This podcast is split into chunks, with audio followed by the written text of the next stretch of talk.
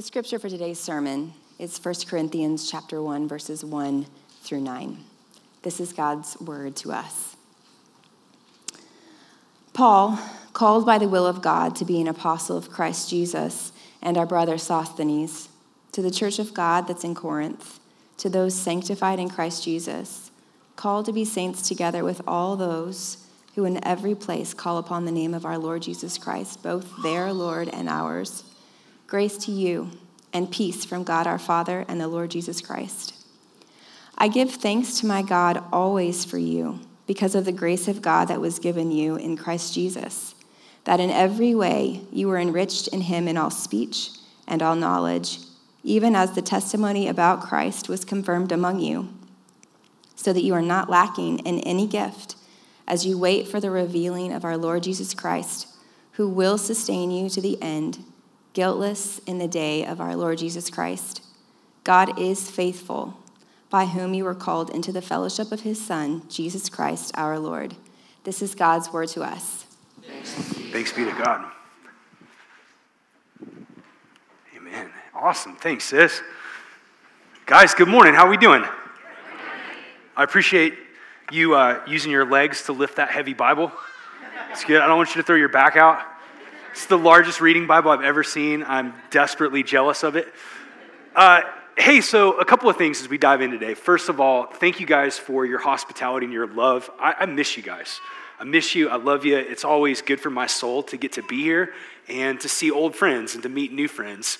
And uh, I secondly want to thank you, even on a broader, bigger level, for the impact that you're having on so many different churches. Uh, you guys are an example of faithfulness. You're an example of love for God's word, for community, for serving, for reaching the next generation. And our entire family of churches, they send their love and greetings to you, all of our frontline congregations and partner churches, but they're also being stirred by you guys to love and good deeds. And sometimes when you're in the midst of a move of God and really special things are happening, we're not even mindful of it. We're not aware of it. And, and I just want to say, as a guy that's been in pastoral ministry for over 20 years now, planted 17 years ago, uh, what's happening in this room is really special. It's really special. And I don't want that to be taken for granted. I want us to enjoy God's grace and in the midst of a movement of God, to just be mindful of the fact that we get to participate in something really powerful and really beautiful. So, thanks for letting me be here. I'm really excited. It's an honor that David would give me a rep to get to uh, introduce one of my favorite books of the Bible. And so, I'm going to pray for you, ask you to pray for me, and we're going to dive in. Uh, Father, I'm not, I'm not in any way trying to suck up or blow smoke. I'm just really grateful for what you're doing here. Um, I'm really thankful for the pastors here. They're, they're such godly, good men. I'm thankful for the deacons and deaconesses. I'm thankful for the community group leaders that are faithfully in the trenches with people. I'm thankful for the army of kids volunteers that are trying to faithfully come alongside moms and dads to teach the gospel to little ones. Um, I'm thankful for all the members that are finding their place in your body and using their gifts. And, and, I'm just thankful for even all the new friends that are showing up as we kick off a new school year. And I pray in the midst of all of your kindness to us that you would help us to posture our hearts today, um, not just as intellectual learners, but as recipients. That this wouldn't just be data or facts about an ancient city, but that this would be a moment where we encounter the living God. So, would you help us? Would you be with us? And uh, would you teach us, Holy Spirit? Because without you, we're not going to see Jesus and we're going to miss the point of everything. So, help us, we pray. We ask all this in the name of Jesus. Amen. Amen, amen. Hey, if you got your Bible, you can find 1 Corinthians chapter 1. This is one of my favorite books of the Bible. It's also a bit terrifying to dive into, to preach through verse by verse. Um, I've got a practice where I like to, like a week out before us starting a new sermon series on a book of the Bible, I like to sit down and just read that book of the Bible in one sitting.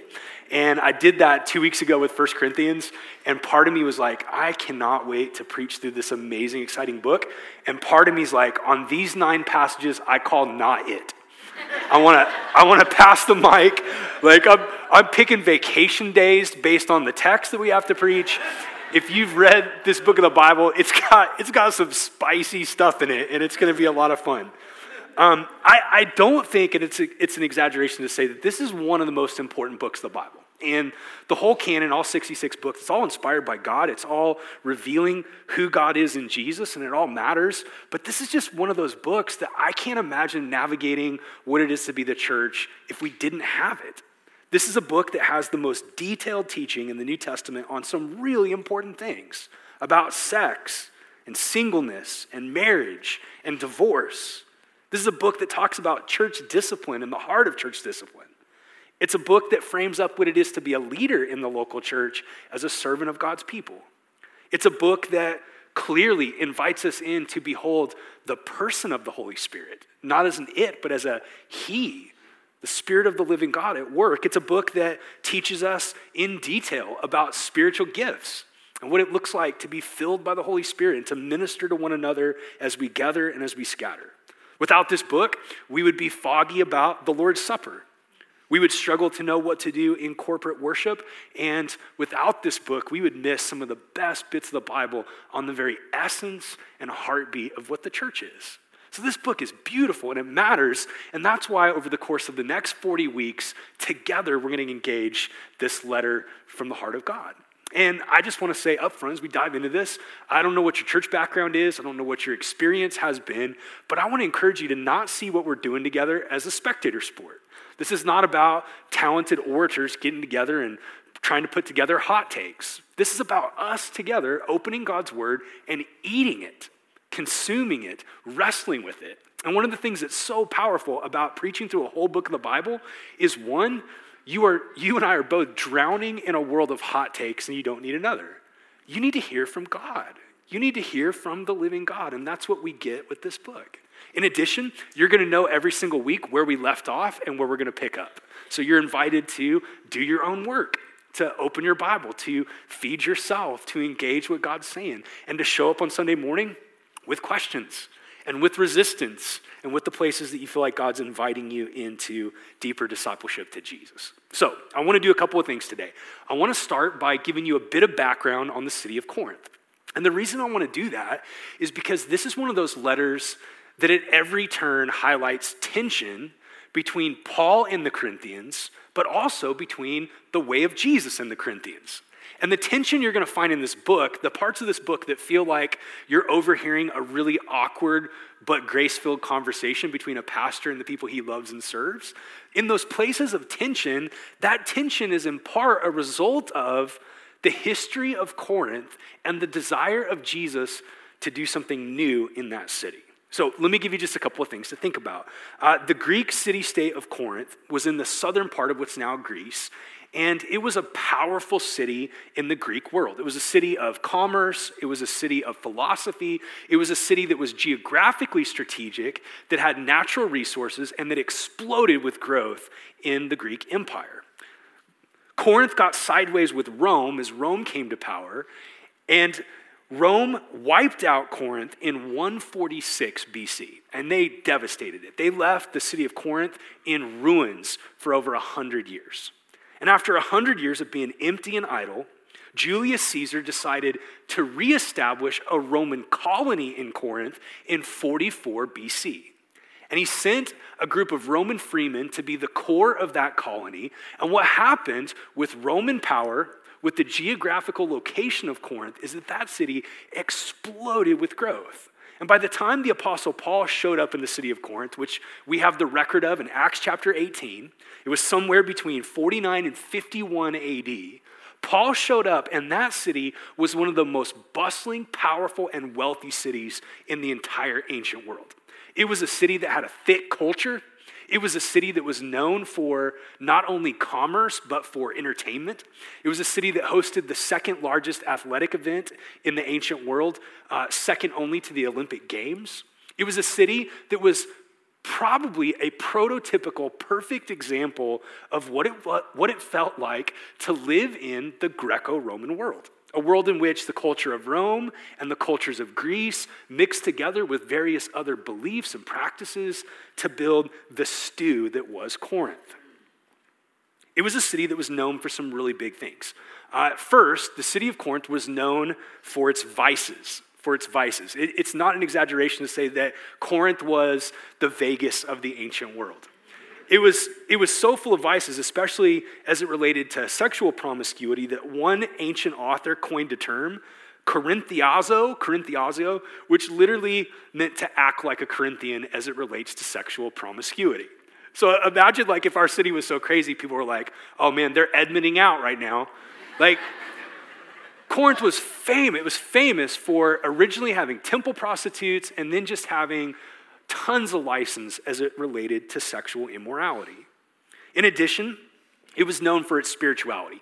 Uh, it was a city where every single weird, tiny, obscure cult and every big, widely accepted belief all met in the city of Corinth. It was a, it was a place that had over 26 different sacred sites in the city. So there were temples and there were sacrifices and there were priests and there were priestesses. In addition, it was a city full of both the old ways of Greek wisdom and philosophy and the new ideas. It was a place where Greek thought was really prominent. We're going to find that thread throughout the book. It was a city where the citizens were always clamoring for wisdom, for wisdom. And it was a city that I think we could resonate with real deeply as Oklahomans. It was a city that was just kind of famous for like a pull yourself up by your bootstraps kind of pride and resiliency. Uh, Rome was a super stratified culture, and so typically in most Roman cities, you would die in the same class that you were born into. But the city of Corinth was kind of unique because it was made up of both freemen and merchants. And so if you were if you were a good business person, if you had your head on your shoulders and you had some entrepreneurial energy, Corinth was the kind of place where you could kind of believe that the future was up to you to create. That the sky was the limit, that you could do whatever you wanted to do and be whoever you wanted to be. And so you had people that were former slaves and not in the ruling class that in Corinth became city officials that had tons of power. And that led to some really cool things, but it also led to a swagger, to a sense of pride that affected the citizens of Corinth. And the reason I take you through those things is because I just want you to imagine like the thick culture that Paul would have been drinking in his first week in this city. It was a city, it was a city that was full of the ways of Corinth. And the citizens of Corinth were enculturated by their city in both ways that they could name intellectually, but also in ways that just skip the head and go straight to the gut. The ways of Corinth were all around them, shaping what they believed about wisdom and the good life, about honor and shame, about pride and power, about bodies and spirits and what bodies are for and what spirits are for.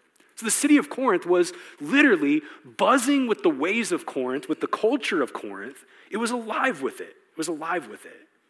And in the midst of Acts chapter 18, Paul shows up in this city, and the Bible tells us that he spent 18 months in that town preaching the gospel.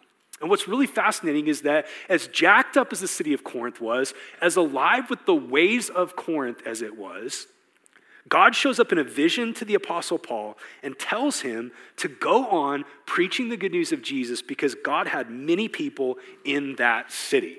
And so Paul obeys. He starts with Jewish people and he tells them the good news of the death and resurrection of Jesus.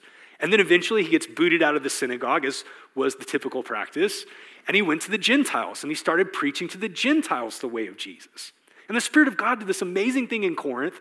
He started regenerating hearts, giving people faith in Christ. And people from all walks of life, from all backgrounds, started trusting in Jesus. You had wealthy patrons that became Christians. You had slaves that became Christians. You had men and you had women. You had Jews and Gentiles. And all of a sudden, the Spirit of God starts doing something crazy that we're going to experience through the rest of this letter. He starts establishing a new colony in the old colony of Corinth. And the new colony of Corinth is not an earthly geopolitical colony. The new colony of Corinth is a colony of the kingdom of heaven. It's a group of people that have been called out of the ways of their city to the living way of Jesus Christ, to be the salt and light of Jesus in their city, to be a new people, to be an outpost of the king surrounded by the colony of Corinth. And this is where the rub gets created. Because it's a tricky thing to be called out of Corinth while still living in Corinth. Amen? And what we're going to find is that though the Christians in Corinth were called to the way of Jesus, they had a lot of Corinth that still lived inside of them. And the rub begins to be exposed that the barrier between the colony of Jesus and the colony of Rome was a lot more permeable than what the people that became Christians in Corinth tended to believe. And so, after Paul's departure from that city, what started to happen is the tractor beam of the ways of Corinth started pulling Christians back in. They started to become reinculturated. Their beliefs and their loves and their habits of life started to be shaped more by the city than by the way of Jesus. Gordon Fee wrote one of my favorite commentaries on the book of 1 Corinthians, and he puts it like this Although they were the, the Christian church in Corinth, an inordinate amount of Corinth was yet in them emerging in a number of attitudes and behaviors that required radical surgery without killing the patient. This is what this letter attempts to do. See, here's what's happening. In this letter, we're going to find a spiritual father in Paul that loves the Corinthians, that's committed to the Corinthians, and he's going to be reflecting the heart of their heavenly father to call them over and over again back to the way of Jesus instead of the ways of Corinth. And what we're going to find for the next 40 weeks as we walk through this book is that we, like the Corinthian Christians, are called to be a colony of Jesus in Edmond and Guthrie. We're called to the way of Christ in ways that are countercultural and unique. We, like the Corinthian Christians, are called to evangelize our friends and neighbors with the good news of Jesus, even while we're always constantly being evangelized by the ways of our city. We are called to bring the salty brightness of Jesus to our city even in the midst of being tempted and pulled back into the ways of the culture in which we live. And so today, as we open up the first nine verses of this letter, Paul begins not just with obligatory salutations. This is not just a throwaway greeting. The first nine verses of this book is Paul laying the foundation for everything he's going to say to the Corinthians. He's going to have rebuke and encouragement. He's going to have correction. I'll give you a heads up. Uh, Paul is an equal opportunity offender. By the end of this sermon series, everybody in this room is going to get mad at least six times. But the foundation of all of his instruction and even his correction and rebuke is found in the first nine verses. And what Paul is doing in the first nine verses is laying the foundation for the house of Christianity. And that house does contain walls and a ceiling and windows and doors and furniture, and all that matters. Our beliefs and our practices matter. But the foundation of the house is where you have to start, and the foundation of the house is what we have in the first nine verses. These verses sink down into the very bedrock foundation of the way of Jesus. They are, in essence, the charter of the colony of Jesus in Corinth and every other city until Jesus returns. So take your Bible, flip, flip to uh, 1 Corinthians chapter 1. I want to show you three things Three things that reveal Paul's theology and the foundation of Christian life and practice. The first thing, number one, is that Paul is clear that God is the prime actor. God is the prime actor. And here's what I mean by that uh, there's all kinds of people at work in the city of Corinth, in the church and outside of the church. Outside of the church, there's priests and priestesses, there's philosophers and stoics. There are merchants and city officials, some opposed to the church, some ambivalent, ambivalent to the church. And in the church, there's all kinds of factions. We're going to be introduced to charismaniacs that think that the end all be all of the Christian life is expressing the gifts of the Spirit. We're going to be exposed to Christians in the city of Corinth that have agendas related to money and power. And in the midst of all of those voices and all of those choices in the church and outside of the church, what Paul is crystal clear on is that God Himself is the prime actor in history. He's the one that's working and moving, and God is going to accomplish every single thing that He wants to, to do, even in the midst of all the chaos. So let me give you a few examples. First of all, for Paul, he's clear that God is the source of his authority. His authority. Look at verse 1. Paul called by the will of God to be an apostle of Christ Jesus and our brother Sosthenes. Here's what you're going to find in this book, and especially in Second Corinthians, there's a lot of Corinthian Christians that are just not impressed by Paul. They loved great orators. They loved people whose rhetorical skills and personal presence when they spoke were impressive. And what we know about Paul is that he's brilliant, and he's a great writer, but his personal presence wasn't overwhelming and his oration wasn't very good. And so there's a lot of people that are just kind of sick of Paul. They're ready to move on to the next thing. There's other people that are offended by Paul. Um, this is a bit confusing, but 1 Corinthians is not the first letter that Paul ever wrote to the Corinthian church. There was a previous letter that we don't have that contained some kind of correction, and people were mad at Paul.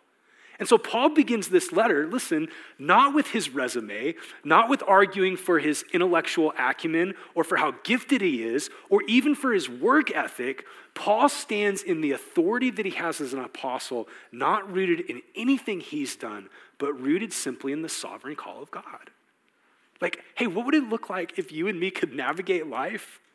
Not by primarily thinking that we self author our lives or trying to prove ourselves to ourselves and one another.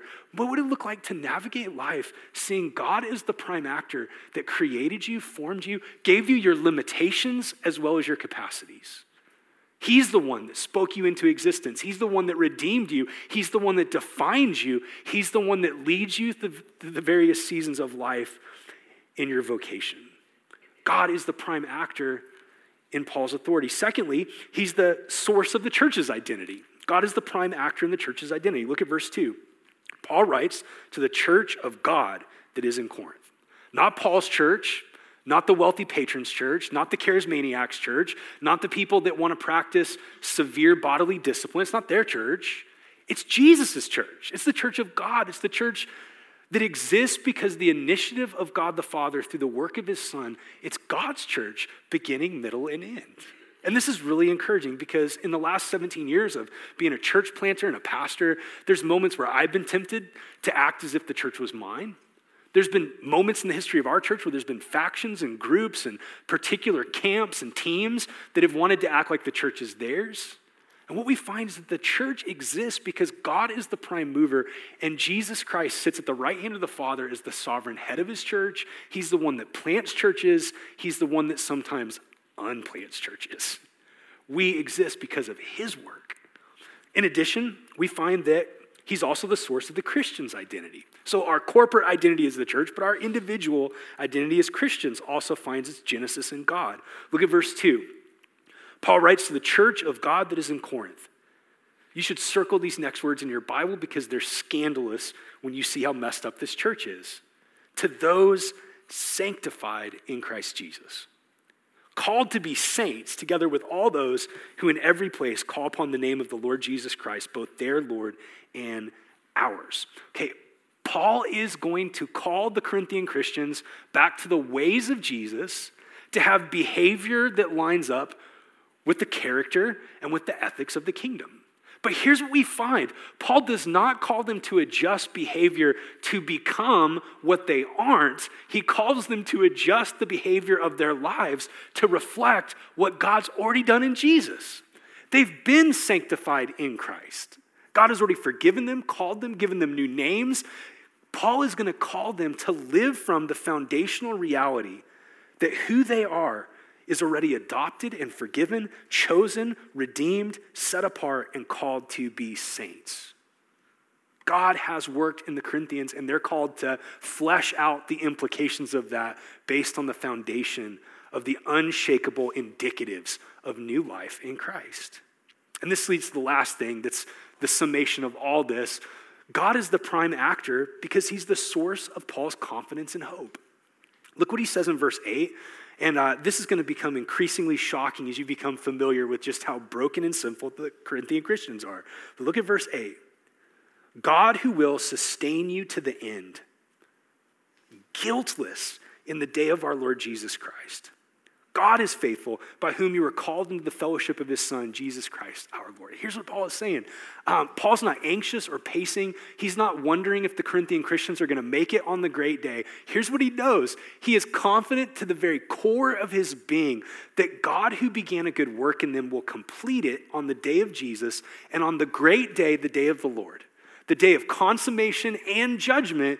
He's confident that the Corinthians are going to stand in the presence of God guiltless because God's able to finish everything He started in them. So, hey, stop there for just a second. And I, I don't want to presume or pretend to know what are the agents at work in your life, where your own body feels to be a prime mover, betraying you with sickness or with the loss of capacity. Or where your spouse feels to be the prime mover, who seems to have the authority and power to write your history, to define you, to define your narrative or your destination. Or where your singleness feels like the prime actor in your life, or where external factors, um, your kids, and whether or not they're going through rebellion or doing well, or leaving home, or staying at home. I know in the midst of life, there's all kinds of people at work exercising agency. There's human choices, there are angelic choices, and all those things are around us all the time. And Paul doesn't discount the importance of human choice and agency, but for Paul, here's the foundation of his life the sovereign God of the universe. Who cannot be stopped, cannot be contained, cannot be silenced, will do every single thing he wants to do in the life of his people. He'll finish it. And that means like, hey, you don't have to be, you don't have to be terrified or anxious. We don't have to pretend that people are giant and God is small. And the pathologies of the world, the weird ideas, we don't have to be the kind of people that are constantly in reaction to that. And we don't have to be the kind of people that worship the power of the princes of our world, terrified of political changes or terrified of what happens in our city or with our boss or with our spouse. God is the prime agent, God is the prime mover, and Paul is confident of that. And that leads to the second thing that's foundational. In addition, Paul's just obsessed with grace.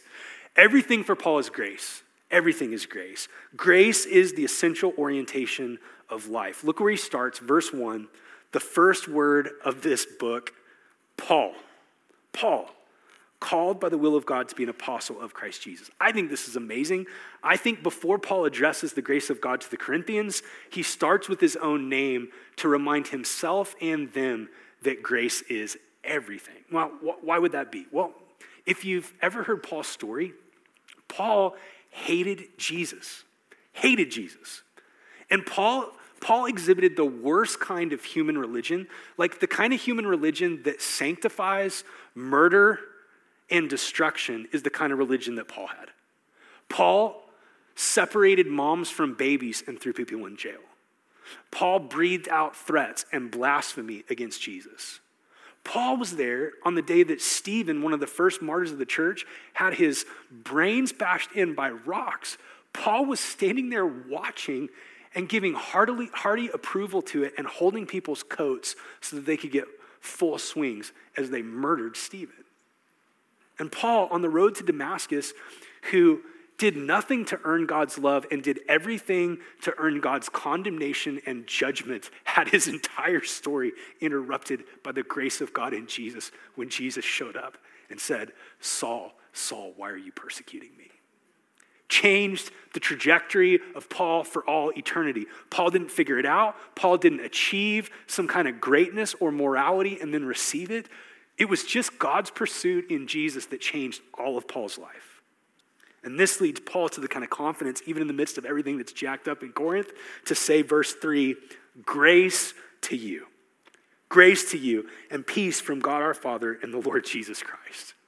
The Corinthians are so broken, but the foundation of this letter is that they have already received in Jesus the unmerited favor of God that those that have trusted in Jesus have been adopted, forgiven, that God is not waiting for them to address all these issues of immaturity and faulty belief and bad practices before He loves them and delights in them. Through the finished work of Jesus, even in the midst of everything that's wrong, they stand in the sunlight of God's favor and love as His beloved children.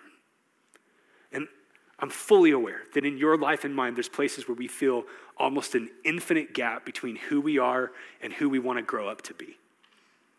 In the midst of the gap, we can start to believe the lie that the way that people change is by doing transformation in our own power or getting to God or making ourselves different so that God would then love us and accept us. But the message of transformation we're going to find in 1 Corinthians is that you actually change when you bring all of your life, even the bits that are sinful and broken, into the presence of the Father through the work of Jesus, and you hear him say, Hey, I love you.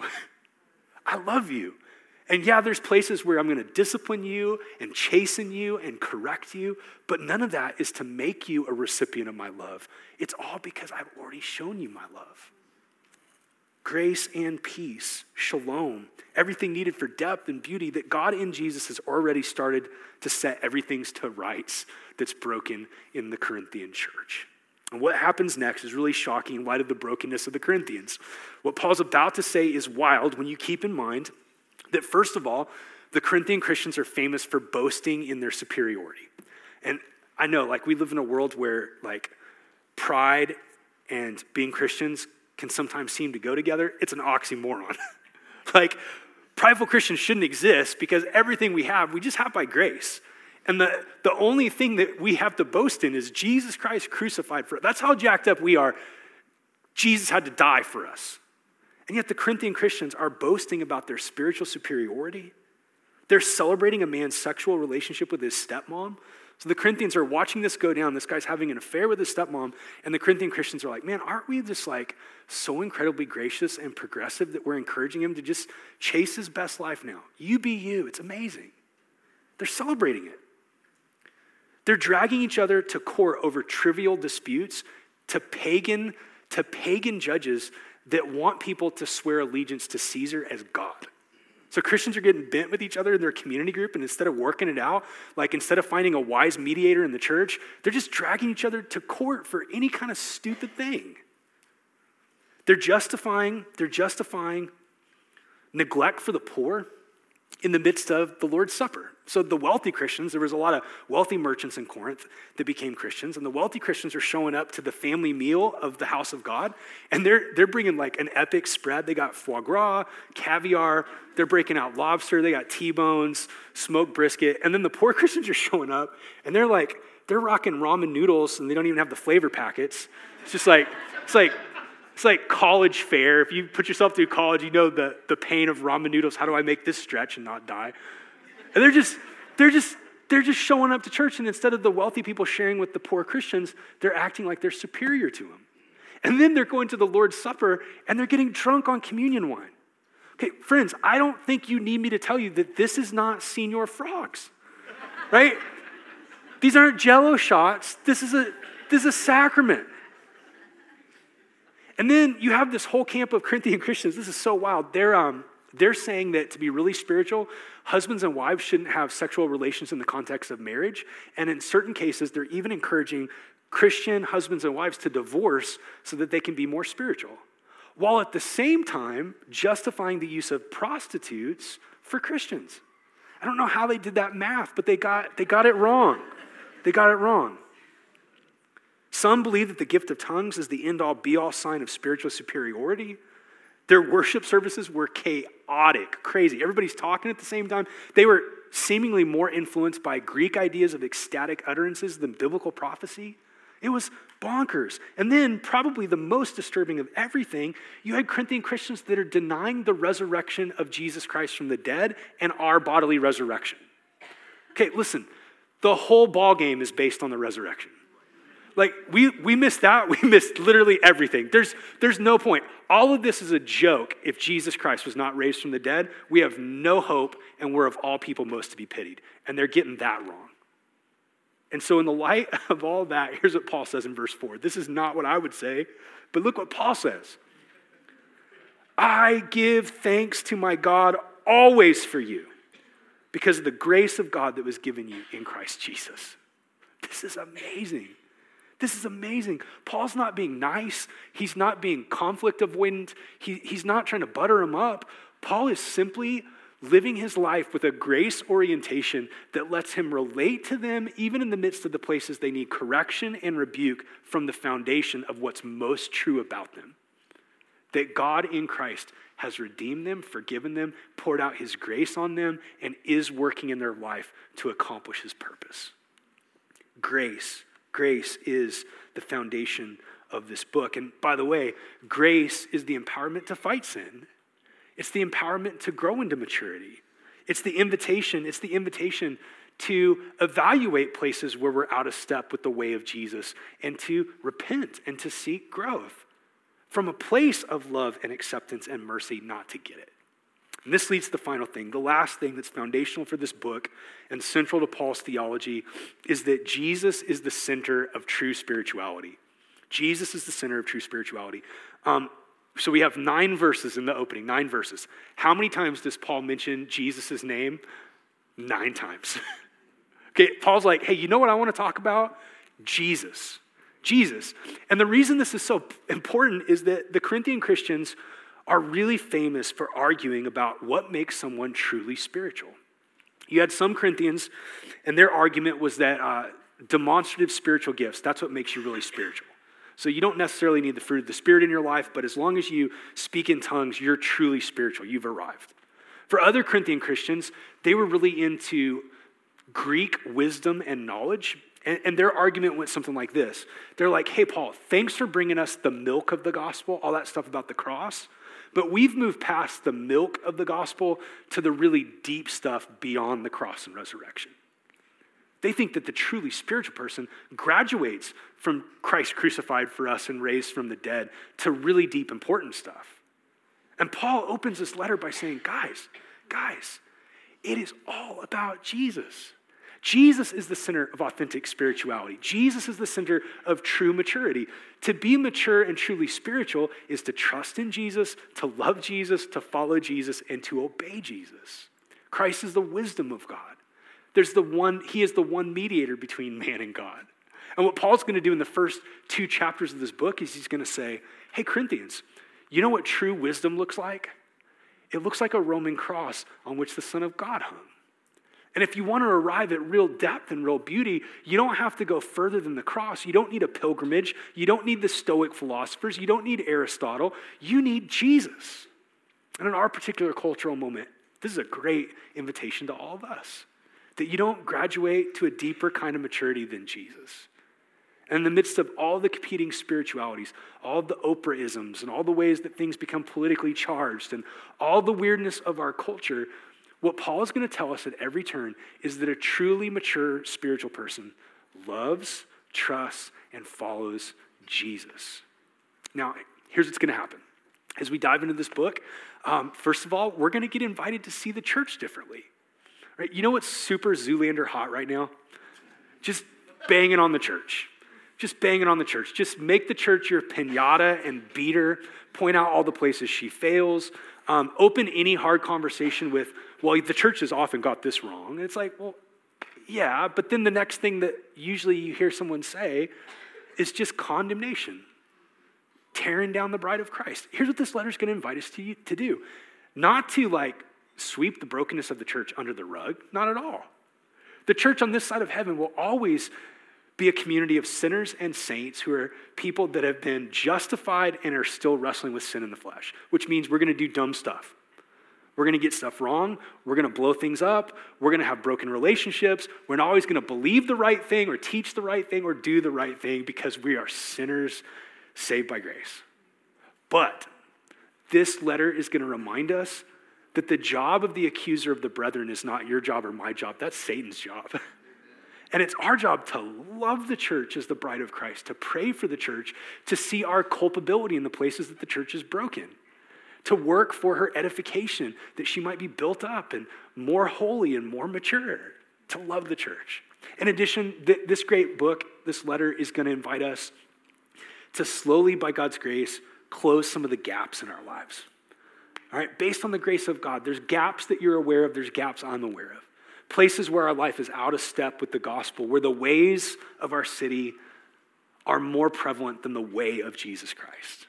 And this is going to be a book that invites us in to addressing the gap, to growing in right belief and growing in right practice, uh, fleshing out lives of, in, of increasing um, holiness and reflection of the way of Jesus as we build on the foundation of what God's already done in Christ. So, I'm excited. I'm thankful that you're here. I'm thankful that we get to do this together.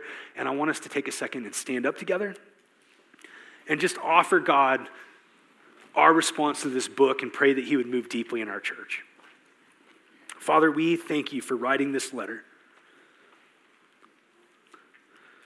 Um, Lord, I want to ask in the room that those three truths, those foundations, that you're the prime actor, that grace is the essential orientation and that Jesus is the center of true spirituality. I pray that those things would become, not just for Paul, but for us, our orientation to life. With nobody looking around, some of you in the room have trusted in Jesus, but man, what feels the biggest to you are the places you've blown it in the last seven days or the last seven years.